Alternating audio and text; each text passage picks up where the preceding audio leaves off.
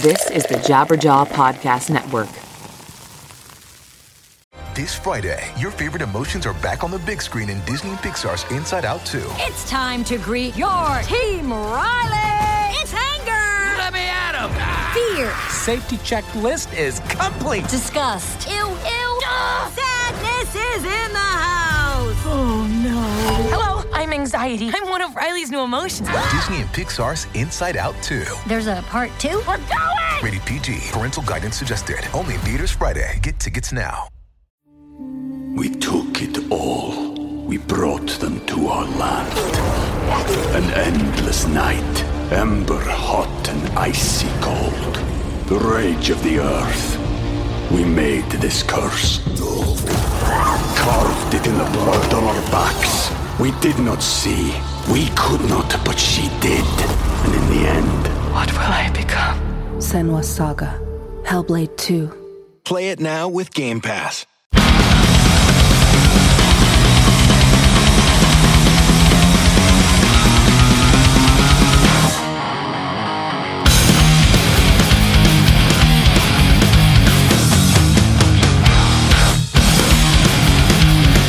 Hello, hello, hello, and welcome to another episode of Lead Singer Syndrome. I am your host, Shane Told. It is so great to have you, whether it's the first time you've listened to this podcast or if you're a, a veteran listener. This is episode number 71. Unbelievable. That's crazy, man. 71 episodes. I've done 71 intros. I'm starting to wonder if they're getting a little repetitive. I think I opened a beer last week. I don't have any gimmicks for you this time. Uh, I'm not going to do a deathcore uh, vocal style. Uh, I could try. I would just. Well, here's what it would happen. If I tried to do it, I would end up doing it so many times and then editing it, and it would sound like we're actually badass and cool, but it would be fake. You know, so I'm not even going to try. However, the guest today definitely knows a thing or two about deathcore vocals. I have Scott Ian Lewis of Carnifex. Uh, it was a cool interview, and um, you know, a lot of these interviews I do them in over the phone, over FaceTime or whatever. And a lot of times when I don't do that, I do them in person, and I do them like on back of a tour bus, or I talk to Trent from Hands Like Houses in my car. Uh, this was actually done in a venue dressing room. I apologize for some of the background noise. At one point, we get our IDs checked, which is pretty funny for a 32 year old and a 36 year old, respectively. But I will say, Scott is super sincere, super cool, and really does tell like it is. And, and it's a conversation I really enjoyed, and I know you will too. As I record this, I am in downtown Toronto. I'm working on a bunch of new music, uh, really keeping busy with that, uh, drinking a lot of scotch, watching a ton of reruns of The Simpsons. And of course, I'm very ready for baseball season, uh, playoffs, basketball, playoff hockey, hopefully for the Toronto Maple Leafs. We shall see. That's what I've been up to. I also am going back on tour with my solo project, River Oaks. This time, we're going out west, doing some shows in Los Angeles, Anaheim, San Diego, Las Vegas. I'm also playing Chicago, which is going to be super, super cool. Tickets on sale now, riveroaksmusic.com. Expect all the River Oaks songs that have ever been recorded. I will play all those. I'll be doing a boatload of Silverstein acoustic songs and, of course, some covers and stuff. Uh, tickets are like really cheap. Like, I think it's like 12 or 13 bucks. So, again, the link is riveroaksmusic.com. Check that out. Uh, as always, feel free to get in touch with me if you like the show. If you don't like the show, whatever, I love your feedback. We're on all the social medias. I'm just search us, Lead Singer Syndrome. You'll find it. It'll pop up, no problem. Uh, and also, we have an email address, which I do check all the emails. I don't always get back to everybody because I do get a lot, but I do read them all. And the email address is lead singer syndrome at gmail.com. If you want to leave me a message, you can call the hate line. It's 657 666 hate. That's right. There's got to be some people that think I'm doing a terrible job and want to let me have it. So that's why we have the hate line set up again 657 666 H A T E. Give me a call. Also, got to give a big shout out to all the sinners. Thank you for being a part of the All Access Club. If you need more content on a monthly basis, if you need more interaction with other fans of the show, with myself, if you want to get some sweet merchandise, the only way to do that is to become a part of the Lead Singer Syndrome All Access Club. Check that out as well. It's leadsingersyndrome.com slash all access. And yeah, it's sick. So check it out. Only $6 a month gets you in, and it really does help us keep the lights on around here. Another way you can support the show, if you buy anything on Amazon, please use our Amazon affiliate link. All you do is go to leadsingersyndrome.com slash Amazon. See, it's always the website and then a slash something. So this one is slash Amazon, and that'll take you directly to the Amazon homepage. Login is normal. You won't even know what happened, but anything you buy, the show gets four to six percent of that, and it costs you absolutely nothing. So I don't know. I don't know what holidays are coming up. There's always birthdays. There's always stuff. Uh, I don't know. March is March is kind of a weird month, but I know there's a lot of birthdays coming up in March. It just feel like a lot of people are born in March. I could be wrong. However, use the link again. It's leadsingersyndrome.com slash Amazon. Anyways, let's get on to this week's episode and my conversation with Southern California's finest, Mr. Scott Lewis of Carnifex. Hell me.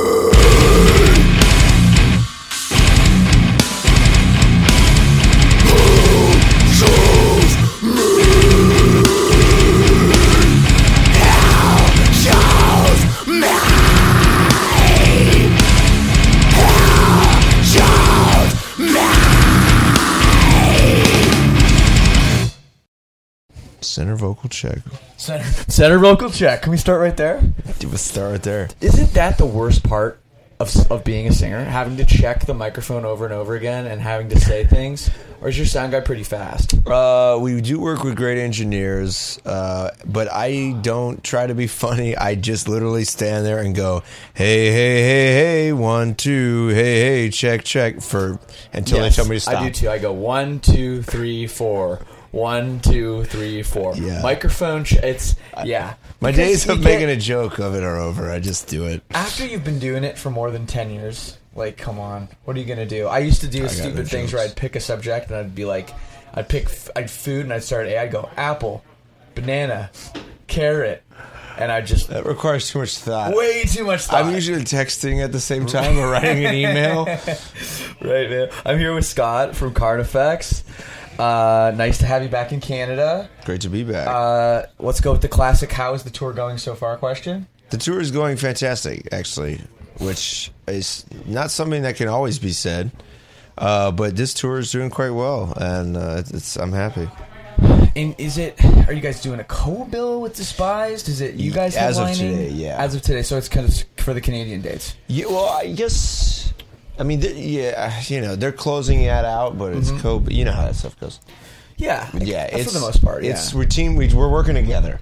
We're a team here. It's a team effort. team effort. Yeah, uh, it was cool because like you know we've known the despise guys for a long time they took us out a long time ago we went to europe with them for the first time Yep. uh, you know so it's it was cool i just hit up alex and uh, we just made it happen and Cool. kind of just made it work where you know the managers and the agents and Right. everyone was what about this what about that We're like, well just let us we'll figure it out let's figure it out we'll make it work Sure. no, that's great. And um, what are your thoughts in Canada? You, you like some? I know you guys are from San Diego. Mm-hmm. Obviously, you're American. Whatever. Usually, Americans tend to like Canada. I think it's cute. Uh, but also being from San Diego, like growing up, you never experienced any kind of winter weather, did you?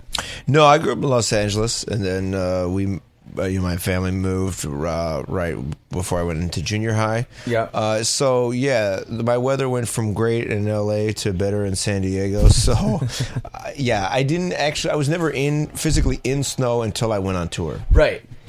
Uh, I just imagine that, like, like we, we did a record one time with a guy Cameron Webb, who's producer from, I guess he's from like grew up in Newport Beach, and it was the same thing. He came up here to do one of our records. It's like Dead of Winter, It's culture shock. and he's like, I don't know, like, because we you know we rent a car for him, whatever. He's like, Yeah. I've never driven the snowman. I don't know if I can do it. Yeah. And this is a guy's like 30, 35. He's not a kid. Right. It's like freaking out. So I just imagine you guys being like, all right, we're doing our first like winter tour, Mm-hmm. East Coast, whatever, February. What was that like for you guys as a bunch of kids from Southern California? Um, well, probably much like you, man. I spent my entire twenties on the road. I, Sure. I started touring when I was twenty one, so it was like I've not only was I like growing up just in general and Right. getting, surviving my twenties, but I was on the road for all of it. So it was kind of like figuring out how to drive with a van and trailer in the snow was just one more thing on a very long list of like make it to the next day you know and it was like get through it. yeah it was like finding out what winter tires are we didn't know this was a thing we just Yeah. thought there was tires Yep. and then you get out there and they're like well what about your winter tires we're like "Well, we got the tire. I don't know what what what winter tires. are you talking about? So. I know it's, it seems bizarre, but it was just stuff we never encountered. Like so many things, you know, the the snow is, I guess, a good analogy. So for so many other things that you just didn't know about. Right, right. I like that. I uh, yeah, it, it is funny too, man. How you go from there's this transition, right, where you go from being excited, your kids, you're in a van, and you never think about like a career. No, You think about do we have enough money to get to the next show? Do we have like some place to sleep? We don't really care where, just someplace no. uh, and is there like anyone at the shows? And then eventually, as your band gets bigger and bigger, you know, you get spoiled in some ways. But there's never like a defining moment when that happens, is there? Or do you think there is? No, I think it's incremental. I think, yeah, I think you go from like being so happy to even have a show to play. Right. And then it's, we're playing out of town. I remember the first time, I can still remember like the first time we played out of San Diego. Yeah. And that was like a thing. That was cool. You know, Sure. we like got all our friends together. And we're like, we all got to go up there, you know, and make this big show. We played up in Orange County and we played in, in Fullerton. And, um, I think it's just incremental. And then I, rem- I remember the first time we had a good merch night. Oh yeah, yeah. I do remember, and it was like three hundred dollars. But that was like, you know, normally it's Yeah. like you would sell like four shirts, Sure. and that's that's just is what it is, you know.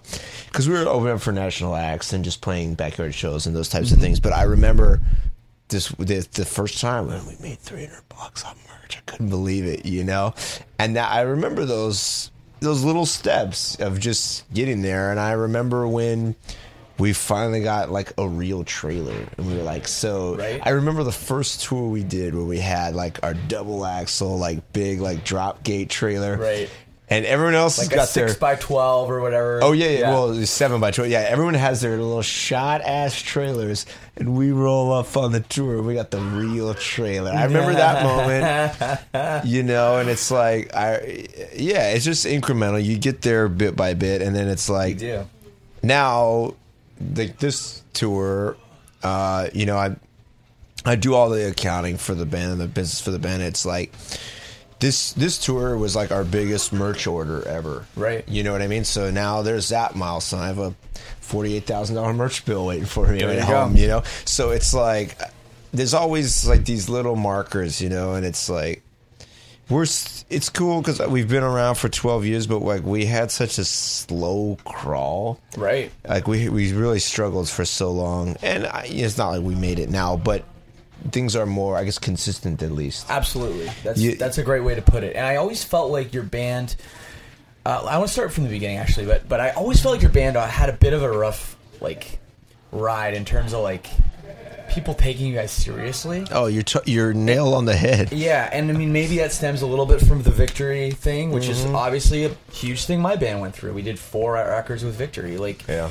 So uh, maybe that's where it stems from, but but let's, let's go even further back and like obviously you say you're from Los Angeles, originally moved to San Diego. How did you get into becoming a metal singer? I mean, for lack of a better Yeah. term, like what, what you got? Obviously, you got some heard some band. You got decided you wanted to Well, be a part of something. it was actually it was actually theater you know i was in drama uh, like drama class at school and live theater w- was something i was always interested in Okay. Um, you know, I, I- there's a lot of musicals I watched as a kid that impacted me. Um, I remember just my only sort of friend group or clique group was the live theater group. Right. So like when we would do the plays, uh, I just you know I was always around people that were performing and creating some type of art. You know, Right. uh, and granted, you know, uh, junior high school plays are probably walking the line of art. but the point was, I was around people putting, getting on stage and doing something that people watched. Right. And then from there, it turned into me trying to be a drummer and being okay enough to jam with garage bands. Yeah. And then just realized that I was more drawn to writing and sort of like the creative aspect of it outside of the technicality of the music. More like Right. More of like the emotional aspect of songwriting. we got a dance, little dance party going on here. this is wonderful. Sorry, continue. Uh, like the more you know, as a vocalist, I'm not sure if you play an instrument. yeah, I play guitar and Okay. some drums and bass. So like I consider myself a songwriter, but uh, more in like almost the producer aspect rather than the I'm going to pick up a guitar and play a riff. Yeah. What I can do is I can sit down with musicians and put together a song. That's my skill set. Right. So it's like I kind of was more drawn to that early on, and maybe I didn't have like the instrumental gift Yep. rather than like I kind of had the ear gift. If Sure. that makes any sense. I absolutely get it. I totally get it. Yeah, so uh, that was kind of there early on. And I think I always just liked writing and telling stories. Yep. And you know, like the adventure movies of the '80s were like huge for me. Cool. So that kind of instilled this idea to want to like just have narrative, you know, and talk about things. Absolutely. Absolutely. So at this time you're in, you're talking about junior high and stuff. Mm-hmm. Uh, what was your family structure like? Did you have like your parents together? Did you have brothers and sisters? Yeah, so I had an older sister. Um, she had her own set of struggles. I had a much younger brother that, uh, you know, everything was great, but he was just much younger than Mm-hmm. me, so it wasn't there was not real a whole lot of like social interaction. Like Yep. we didn't share a friend group or anything like Right. that. Um, my parents were fairly strict uh, early on until they got divorced. They got divorced when I was 14, and then it was Oh, like, wow. then it was the free for all, no rules after that. Right. And subsequently, I ended up dropping out of high school a few years after when I was 16. Uh, and that was when I really sort of left the live theater and just did all bands. Right. Uh, and I just was, that's when I just started doing bands. And I tried real hard to like, I don't know that make a career. I don't think I thought in terms of make a career in a band, but I tried real hard to be in a band that I thought sounded good at least. you know what I mean? Yeah, sure. I mean, so so it was like Carnifex in terms of your, you know, you say you started touring at 21, 16 is when you started with bands. Were you pretty much with the same kind of guys, or were you in a bunch of different bands uh, in, in high school? Uh, I mean, you know how it is. I think it's like one or two guys are like always in the band. Like it's Right, a different dude. Like, but it's like always like someone that was in that. Because there's like band. one really good drummer, or maybe two drummers in the whole scene. Yeah, Right, so especially it- in metal. Yeah, so it's, it was pretty incestuous as far as band members go, and um, yeah, it was just you know you try to make it happen, and you know like there's always, pardon me, there's always a guy that's like this dedicated, and there's the guy that like. I don't want to give up my Saturday night, and Sure. you know how it goes.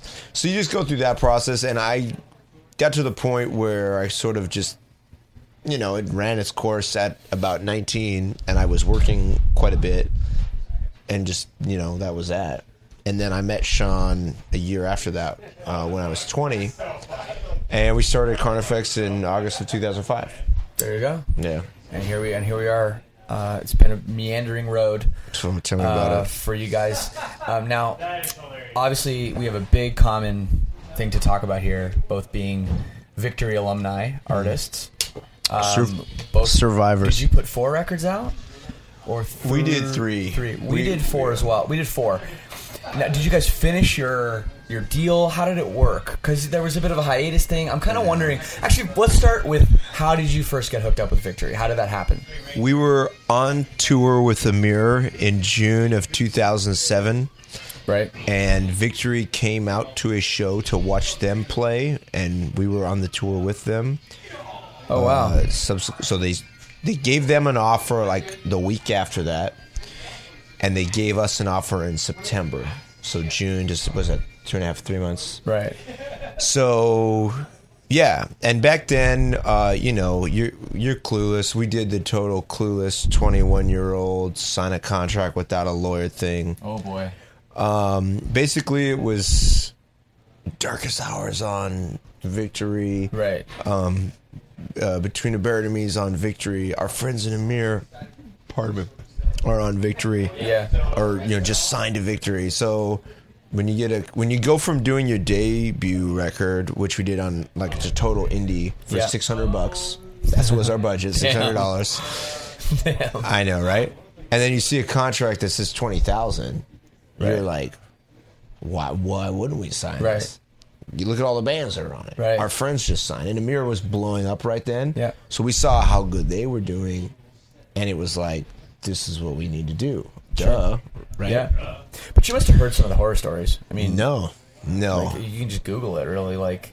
I mean, maybe not in the met like there weren't all the, all the metal bands you mentioned, but of course, like there was the whole thing with like well, Atreyu, Atreyu Southern California band. They Yeah. had, you know, I think at that point was this like I guess you think that like those are like those are big bands. They have their own problems. That's not us. right, You know what I mean? Because it's like they're Atreyu, like oh, there's probably like big lawyer and management, and they're selling millions of records, and like, well, it's, that what does that have to do with us? right. We're just a metal band. Like, what- we're never gonna be that bad. So why does? But well, know? that's the same thing that happened with Silverstein. man. Yeah, you're we- like- we- I remember we were in the studio. We were doing our debut, our debut record for Victory. Uh Uh-huh. We only had like ten grand. That was only our ours our budget. Which which at the time the exchange rate it was great because it was like sixty. It was like Oh, okay. one sixty. So it was like sixteen grand to make Oh. a record, which was pretty good. Hey, that works out. So I remember we were in the studio and uh, Taking Back Sunday had just crossed hundred thousand records sold. Oh wow. And that's like for us, like that's crazy. That never happened to us. And we said to our producer, if we ever sell hundred thousand, if this record sells hundred thousand, we'll like buy you this like crazy amp we were using or whatever. The record sold well over hundred thousand copies, and we never bought him the fucking amp. Oh, come What a- on What a bunch of pricks! Come we on thought, now. Oh, we're like, oh, when we sell hundred thousand records, we'll be swimming in money, dude. We'll be like, you know, Yeah, right. But that's not how it works. I know you guys sold works. probably hundred thousand records too over Uh, over the course of your career. With Victory, yeah, I mean, I, we sold ninety thousand with Victory between the three records, and uh, you know the record prior I think is at twenty eight thousand, which Yeah, was I mean, huge for an indie. solid, That's why they came to us with the money. Is that you know we had Right. the MySpace hype was like real, and it like Yeah. you could sell. You could sell records because of MySpace in You absolutely 2007, and we did. We, you know, that that first record sold quite a bit. Um, and yeah, and no, we never got a check from them. I mean, we got our checks for the studio. Right. Well, we didn't. The people did. That we- you know, because our budget was entirely went to the studio. Well, they need a re- they need a something. They need what do you want to call it? Like an inventory. Like they need a Yeah, product. They need a product Right, to sell. right. So of course they have to pay those people. Yeah. But I mean, I've heard, I've heard of Victory stiffing like producers before. I don't know if it's all true. I'm it's hearsay, but you know. yeah, I mean, I know the guys we worked with got paid. That's all I can attest to. Uh, yeah. I mean, I could tell you, like I said, ninety thousand records on, and I never got a check from Well, them. well, you've been pretty candid in some interviews about being like. I mean, I've heard you call Victory a shit label. Have I? I mean- maybe that was our drummer. Maybe it was I will. I try to be a little more diplomatic. Okay, I can Uh, respect that. Then, then I'm sorry to put words in your mouth like that. Uh, but you know, did you? How did it all shake out with Victory? Were there a lot of problems, and how did you end up moving on from the label? And now you're I you're still here, and you still have a great career. Yeah, I just think that um, I think that you know when you sign a band, you should let them do them, and uh, we were very restricted in things we were able to do. Not necessarily directly, but it's just like the amount of money that we had and how far it had to go. Yeah. It means you can only pick from this pool of producers. It means you can only shoot these kind of music videos. Yeah. And it was just limiting, and that's. I'm not saying that we need some blank check to go out and do it, but to use an example, uh, with Nuclear Blast, we went to them. We had a, you know, hey, they gave us X amount of dollars for for music videos. Right. I wrote up some treatments. I sat down with the with the label manager, who's an amazing guy, uh, like really a guy that gets it, and said, "Look, this is going to cost more." But here's where it's going. This is what we believe in. Like this is the way to put the record. And he looked through and he's like, "No, we're on board. Yeah, what, do, Right. you, what do you need? We'll do it." And then guess what? We had the best first week ever, chart ever, and when the, our career should be in the shitter because we're a MySpace band that's been out around for 12 years on record six. Like we we should have been done Right. like five years ago. You know. So then, uh, sorry, man. Oh, really? This is cool. Uh, I'm not drinking if that matters. Uh, you still gotta make sure you can be identified worst case scenario, right? I'm an old man, 32. This there has you never go. happened You know in the what? middle of my podcast You're a before. few months This is older than I great. am. I'm not an old man. I'm an old man either, right? Oh yeah. Now, now my age is on the podcast. There you go. Uh, I am. A, yeah, I'm a mess. Of, Try and find a late spot. There, there you go. Perfect. Thank you, my friend. Have a good show, guys. Um, There we go. This shit's real, man. I'm not gonna edit that either. That's, leave this it is in. the real. This is the struggle is real. Yeah. But okay, but but I mean, you talk about the stuff like you have best first weeks, record six, Yeah. nuclear blast, and nuclear blast not as big a label as Victory, not even close. Well, they are now. Well, they are. and uh, also, You know, but well, right now they are. But, but you, also, I, I I will put one little aside in there. yeah, Globally, they've always been bigger. That's fair. Dude, Absolutely. I've been to that German office, and you're like, "What's this band I've never Right. heard of?" Yeah, three million records sold. You're like, "Well, that's crazy." And then you look over here, and it's like some giant photo they blew up of them that sold out. You're like, "I didn't know Epica sold out twenty thousand tickets in Oh, yeah. Germany." Well, Turns Germany- out they do. Germany is crazy. I mean, you, I mean, if, I don't know if you guys have done like Rock am Ring or those festivals. we stuff. we have not Like, that particular one, but we have done some big ones. some of the big ones there, and like you'll look at the headliners, you'll be like, like who the fuck is in Extremo? You know what I mean? Like some band headlining, and it's just like this Yeah. massive German band. It's like the weirdest music, but it, you know they know what they're doing over there, man, for sure. They do. But, but I mean, my question was was. You see the success you can have if you put a little into it. Yeah. A little bit of money and a label that's understanding the, the direction. There must be a I don't want to say regret because it's a strong word, but there must be like a like fuck. If on our second record or third record, we really could do what we wanted to do, Mm-hmm. maybe we could be. You know, I've, we've had that conversation in the band, and I've had that conversation with myself. Uh, and it's one of those things where, like, I look at the victory experience, and it had its challenges, without question. It had a lot of challenges. But it also kind of was like a refined in the fire type of thing. Like it really made us the band we are today. Uh, and it wasn't. It gives you a resiliency. Oh, I mean, it does, and it makes you it figures it makes you figure out how to find a way. You know, so because of that, uh, we learned a lot of lessons become of the, because of that experience, and they were hard lessons, but we learned them. And I think you know, like things like when a label comes to you and says, "Oh, hey, we want the record this time." Previously, we would just were kind of like, "Well, I guess that's when we have to do it." But with NB, it was like, "When are you guys thinking about doing a record?" And we go, "Well, we need time to write," so we waited 28 months. Which for bands like us, you get it, the agents. I can't 28 months. You guys got to give me a record quicker than that. I can't put you out Right, the. it's a lot I need a record every 16 months. You know, Right. And it just doesn't work for us. You know what I mean? Like we're Yeah. a we're slow writers. Yeah. B we're huge rewriters. C we tour a shitload and we do not ride on the road because we just We don't ride on the road either. we're just you. We just look at when you're all- your own crew, and I mean, we're doing a bus on this tour, yes, but all, for the, all the other tours, we've done a van. We do our own driving. We push our own gear. Like we usually TM ourselves. We usually just bring a sound engineer and a merch person. You know, Right. And it's like there's no and look. I mean, okay, you can't. The listeners can't see it, but we're in a backstage room, and it's not. It's nowhere to pull your guitar out, and track riffs. Not really, man. And this is the everyday, you know, this is the norm. So Yeah. ri- riding on the road doesn't work. So I think part of the reason those NB records have done so well was yeah, NB knows what the fuck they're doing, and they know when to let an artist do his thing, and like trust their vision and say, okay, we're behind it. But uh, also is um, we know uh, we, we knew like look we need to give ourselves time and they trusted us with that Yeah. and look at the results we got we got die without hope which was our second best first week was our first best until Yeah. you know until slow death came out and it, it's just a great team effort of them knowing when to hang back and Right. them knowing when to come in and support us Do you think the hiatus helped you though? Like like taking uh whatever it was, like a year. it helped me Or- up here Right. You know, I was kind of fucked up too. I was going through a lot of personal stuff, so it was like I sort of lost my vision for what I was even doing. Your direction.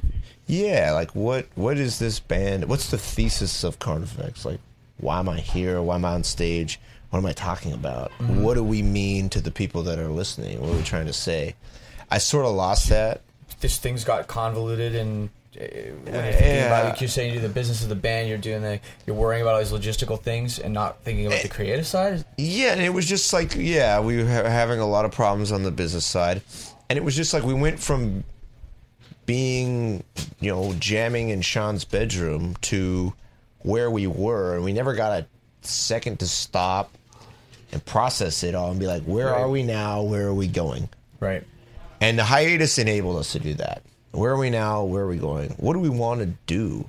Like before, it was always just survive. That was our existence. Get to the next day, get this tour, sell this merch. Right. That's it. That was all we thought in terms of. And then when we had the break, you got. I mean, it probably sounds pretentious, but it was like you was able to like be like, what What's the vision here? What are we trying to say? What do we want to be? Yeah. you know and that was where like i think that's partially why people are responding to the records more Sure. Well, what did you do personally for whatever it was a year? i year? yeah it was 18 months we were off the road i wrote me and sean wrote die without hope together just like we wrote dead in my arms together and it was just me going over to his uh, apartment and he'd play riffs and i'd say that's cool that sucks that's cool that sucks Mhm. so that's how we wrote die without hope and then i was working uh, I was working for a guy named Paul Conroy, a name you might know. Yeah. Uh, he w- had, he at the time he was managing some uh, business assets f- for uh, Rob Dyrdek, the skater, and he had a athlete management company called Crush Sports Management, and I was working for them. Right. Uh, doing ath- athlete management. I was like a day to day guy for Paul and another Oh, agent that worked there, a guy named Keith. Different world? Different world, same Are you a exact sports guy? um, I like hockey. Oh, well, you're in the right place. Kings fan. Uh, and uh, and I like MMA, although it's like totally. I'm like pretty liberal, so it's like completely opposite of what you would think is like such a meathead sport. But uh, I do like MMA for whatever reason. Sure. And uh, so they were managing uh, MMA fighters. Okay. And they were managing like X Games athletes. Right. So it was. So not, not mainstream sports. Well, I mean, Well, you know what I mean. skateboarding- MMA, uh, you know what I mean, though. Not like baseball players or No, it wasn't. kind of it wasn't like NBA, NFL Yeah, yeah. type stuff. But yeah, so it was a different medium. But a lot Mm-hmm. of the things that I did as like a tour manager and and like dealing with agents and managers in the band capacity was a lot of very similar things in that job. That's It was just- entertainment too, right? it was really the same thing. People go somewhere, they need stuff done. There's an itinerary. Get this guy on flights. It was. It's like all the same Right. stuff. You're just not sending them to a venue. You're sending them to like the the X Games or the whatever. You know, it's a lot of the same stuff. So there was a lot of parallels where that was a pretty easy position to step into. And the guy that I was working for directly, uh, who was a really great guy, he had, he had just stepped away from being a manager for a lot of bands as well.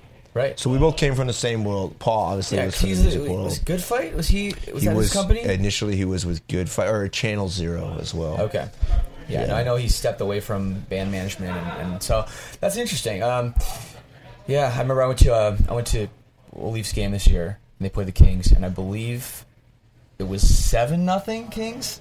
We got crushed. They're, the Kings are very manic. They will Ugh. they will go crush a team, and you're like, yeah, and then and then you'll be like, I'll be on IG and I'll see like the results, and I'll be like, One to five to the Coyotes. What the? F- Well, yeah. You're like, there's- what have you done? They're kind of a slow team. I mean, Iginla, they got Iginla, right? That's kind of a crazy pickup. Yeah, he's eh, an old man. but- Yeah, and they, they they're a team that I really feel like just sort of messes around in the in the begin in the early season, and then when he gets close to playoffs, they're like, oh, I, Oh, guess, yeah. I guess we should win some games. I and then know. you're, you know, they did that in, in uh, what twelve when they won Yeah. the cup. They were like.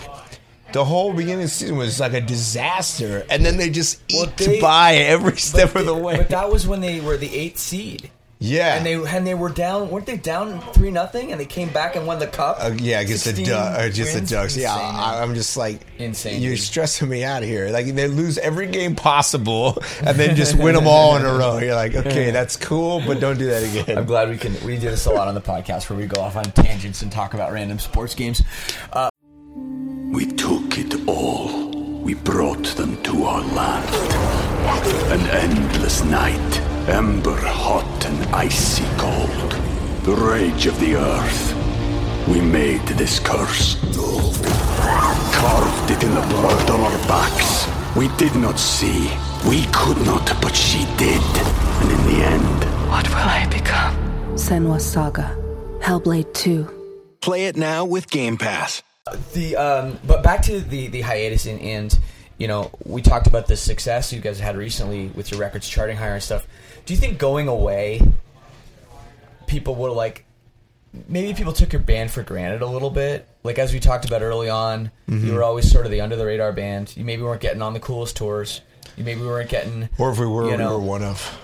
Sure, things like that. You weren't getting treated amazingly. No. And but you have real fans. We do. And when all of a sudden you guys are like, yeah, you know, we're we're gone or whatever, we're taking a break. We don't know what we're doing. Mm-hmm. Like you know, Scott's got to get his shit together. Yeah. Were the fans like when you guys were finally back? They're like, oh fuck, like we need to support this band. We missed this band. This band is actually special. Do you think that that was a there was an element of that to it? An element. I, I now? definitely do. You know, there's that. What was that movie where they said going out of business is good for business? Uh, right, right. I think there's something to that. Um, and also, I think I think it was all those things you said. And when we came back, I think it was a good record.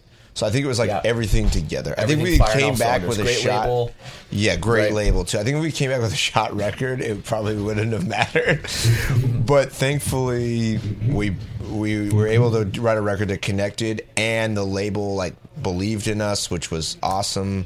And we also like had a great agent Yeah. that like believed in us too, and a great manager, and like it, we were just got fortunate that people like that kind of knew like we were always like in the fight, like the good guys when we came back and then it's like now and now we have this label that's really like behind the band that was like i think changed a lot of people's attitudes about us For sure, for sure. Well, there's also the whole like, I mean, you guys have been like called labeled a like deathcore band. Mm-hmm. I don't know if you care about that label. If that was even, it probably wasn't even a label when you started the band. So Uh-huh. in 2005 it was not no.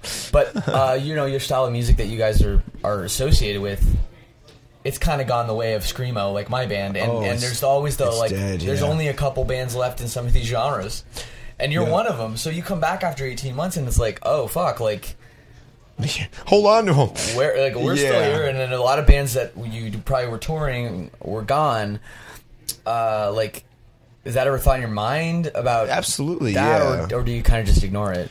no it's a thought man i mean look at the landscape from when we started and when we got some notoriety 0506 who is still around from then like it's Yeah. it's it's almost it's suicide silence Whitechapel, yeah. Whitechapel. Uh, I mean, they started about a year and a half after us, but yes, Whitechapel, and then Despised Icon you know Sure. Well, is they- back but on they- it, but it's on again, off again. too, Yeah. yeah. So it's like, uh, who else? Like all those heavy hitters Yeah. are gone. Job is gone. All Shall Perish is gone. Right. You know, like you name them. All those big MySpace bands, just they're- they just are done. You know, for what different reasons.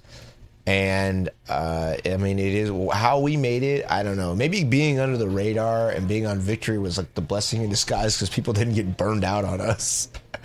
Yeah, I don't know. yeah, like this is this, this is the thing. This is why we talk about this shit. This like it's it's interesting, man. Like you know, I always talk like when I talk to bigger artists and stuff on this show.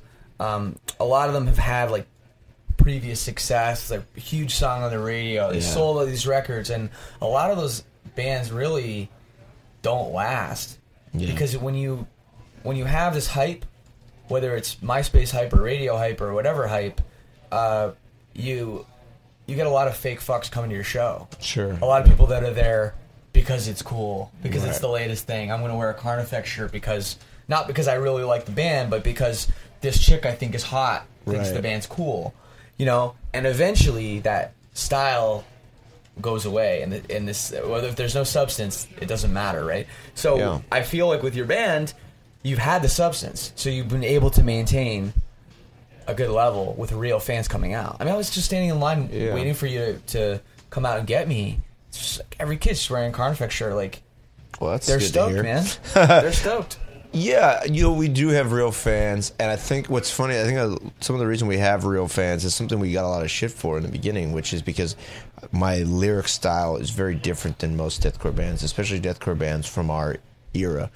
The 05, 06 deathcore bands were all about like sort of the Cannibal Corpse worship lyrics, and I never took that approach. I always wrote these sort of like emo lyrics, but they could have been like you know, they could have they could have been like you know Thursday lyrics essentially. Right. I mean, maybe you know he's probably not dropping as many f bombs, but it was more about like personal. I wrote about personal shit. Right. I didn't write about like hacking people up.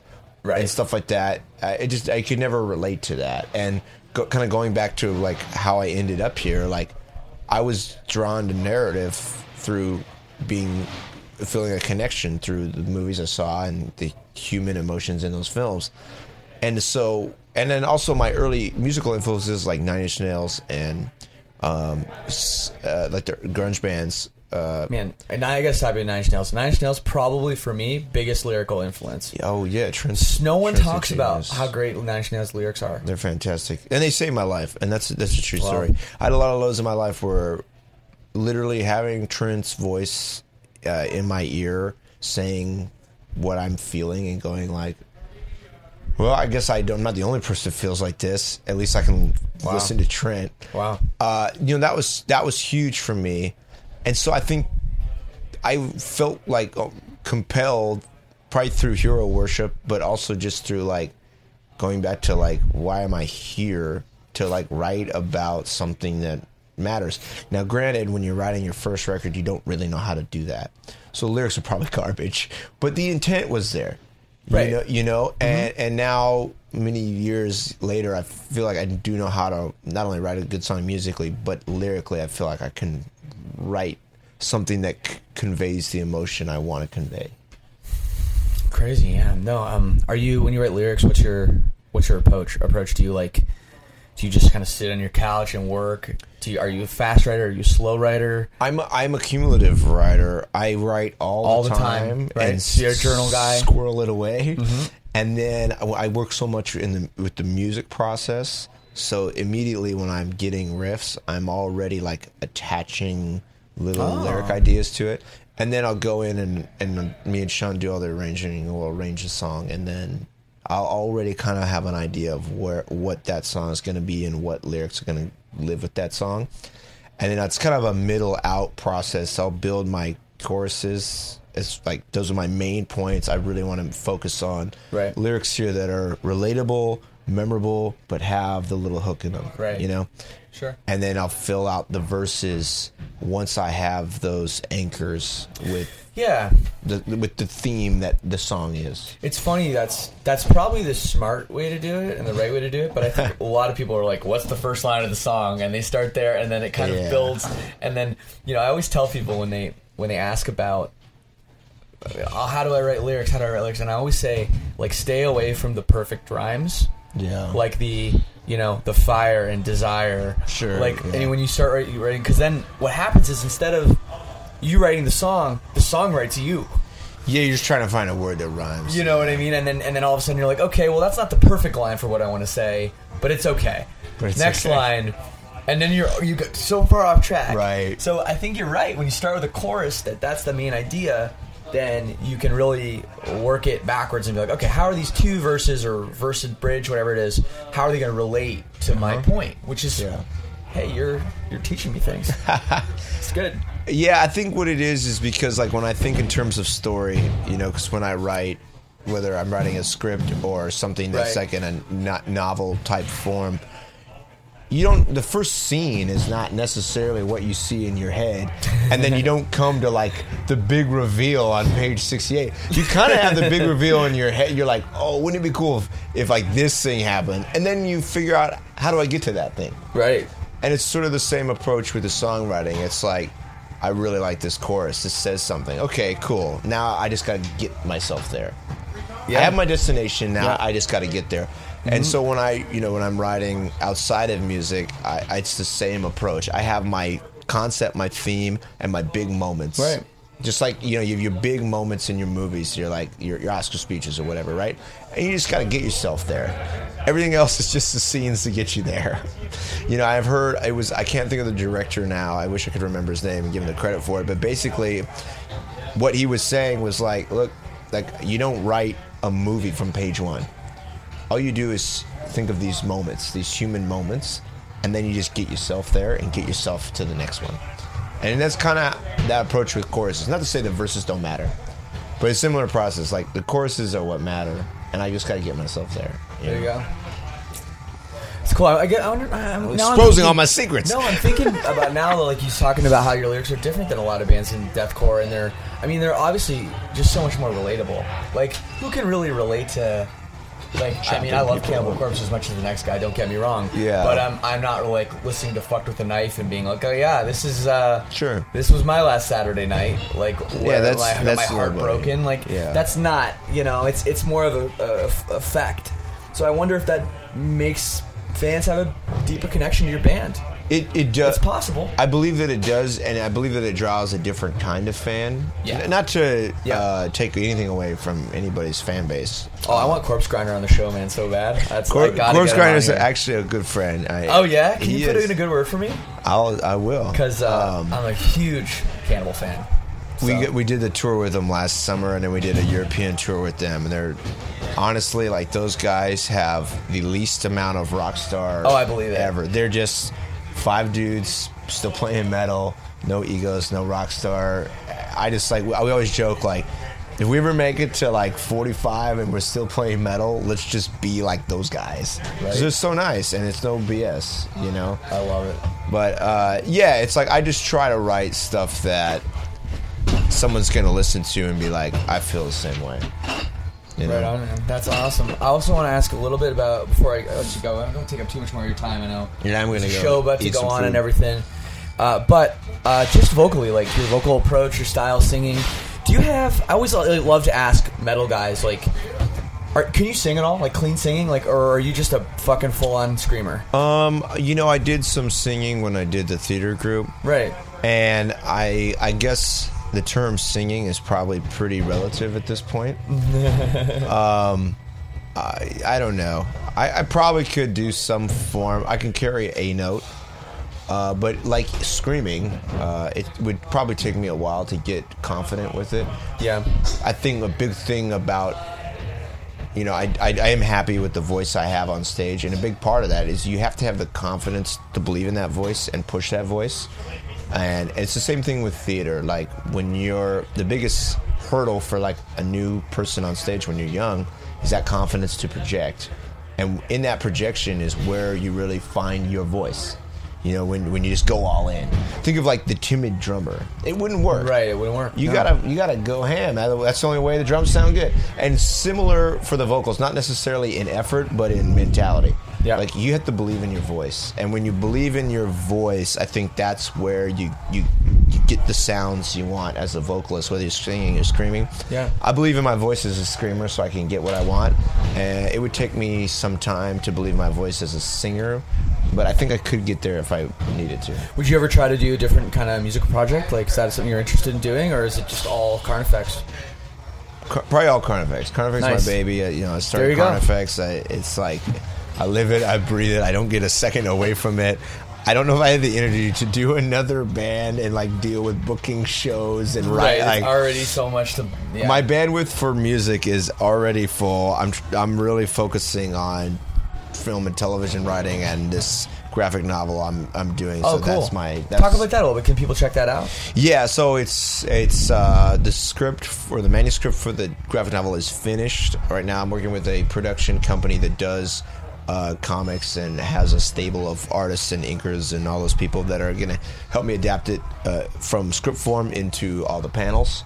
And I'm hoping to have it out in the summer. Cool. But it's my first time. It's a long process. It may end up being the fall. Sure. Great, man. Well, hey, thanks uh, again for taking your time, and uh, hope you have a great show tonight. Thank you very uh, much. Make my make my people proud in Toronto. Oh, we'll bring the show. Yeah, uh, if anyone wants to follow me online, uh, Instagram at Scott Ian Lewis. Scott Ian. I know, same same, same name. Scott Ian Lewis at Yeah. Scott Ian Lewis. There it Yeah. is. Yeah, follow him. Follow him. He takes nice pictures and he loves hockey. So there you go. Thanks, man. Appreciate Thank you it. for having me. Appreciate it. Dude, thanks, man. All right. Hey, great. That's cool. That's cool. Whoop. There it is with Scott. Thank you everybody for tuning in. Oh man, what he's just honest, honest, honest guy. Loved this conversation. Loved him talking about songwriting. That was super cool too. Definitely if you're an aspiring writer, there's definitely some great shit in there. He he spilled his secrets. He even said it. So thanks a lot to Scott for doing this last minute and thanks to Mike Mowery for setting it up. Next week, we will be back as always, Monday. Make sure you're subscribed. And again, if you like the show, help us spread the word. Tell a friend, tell a loved one, tell your mom, tell your dad. I don't know, maybe they're deathcore fans. Who knows? We do all different kinds of music on Lead Singer Syndrome. The only thing that's the common denominator is it has to be a lead singer. I will leave you with the tune. As always, this is probably the heaviest shit I've ever played at the end of an episode, so fasten your seatbelts. Here's Effects with Die Without Hope on Lead Singer Syndrome. See you next week.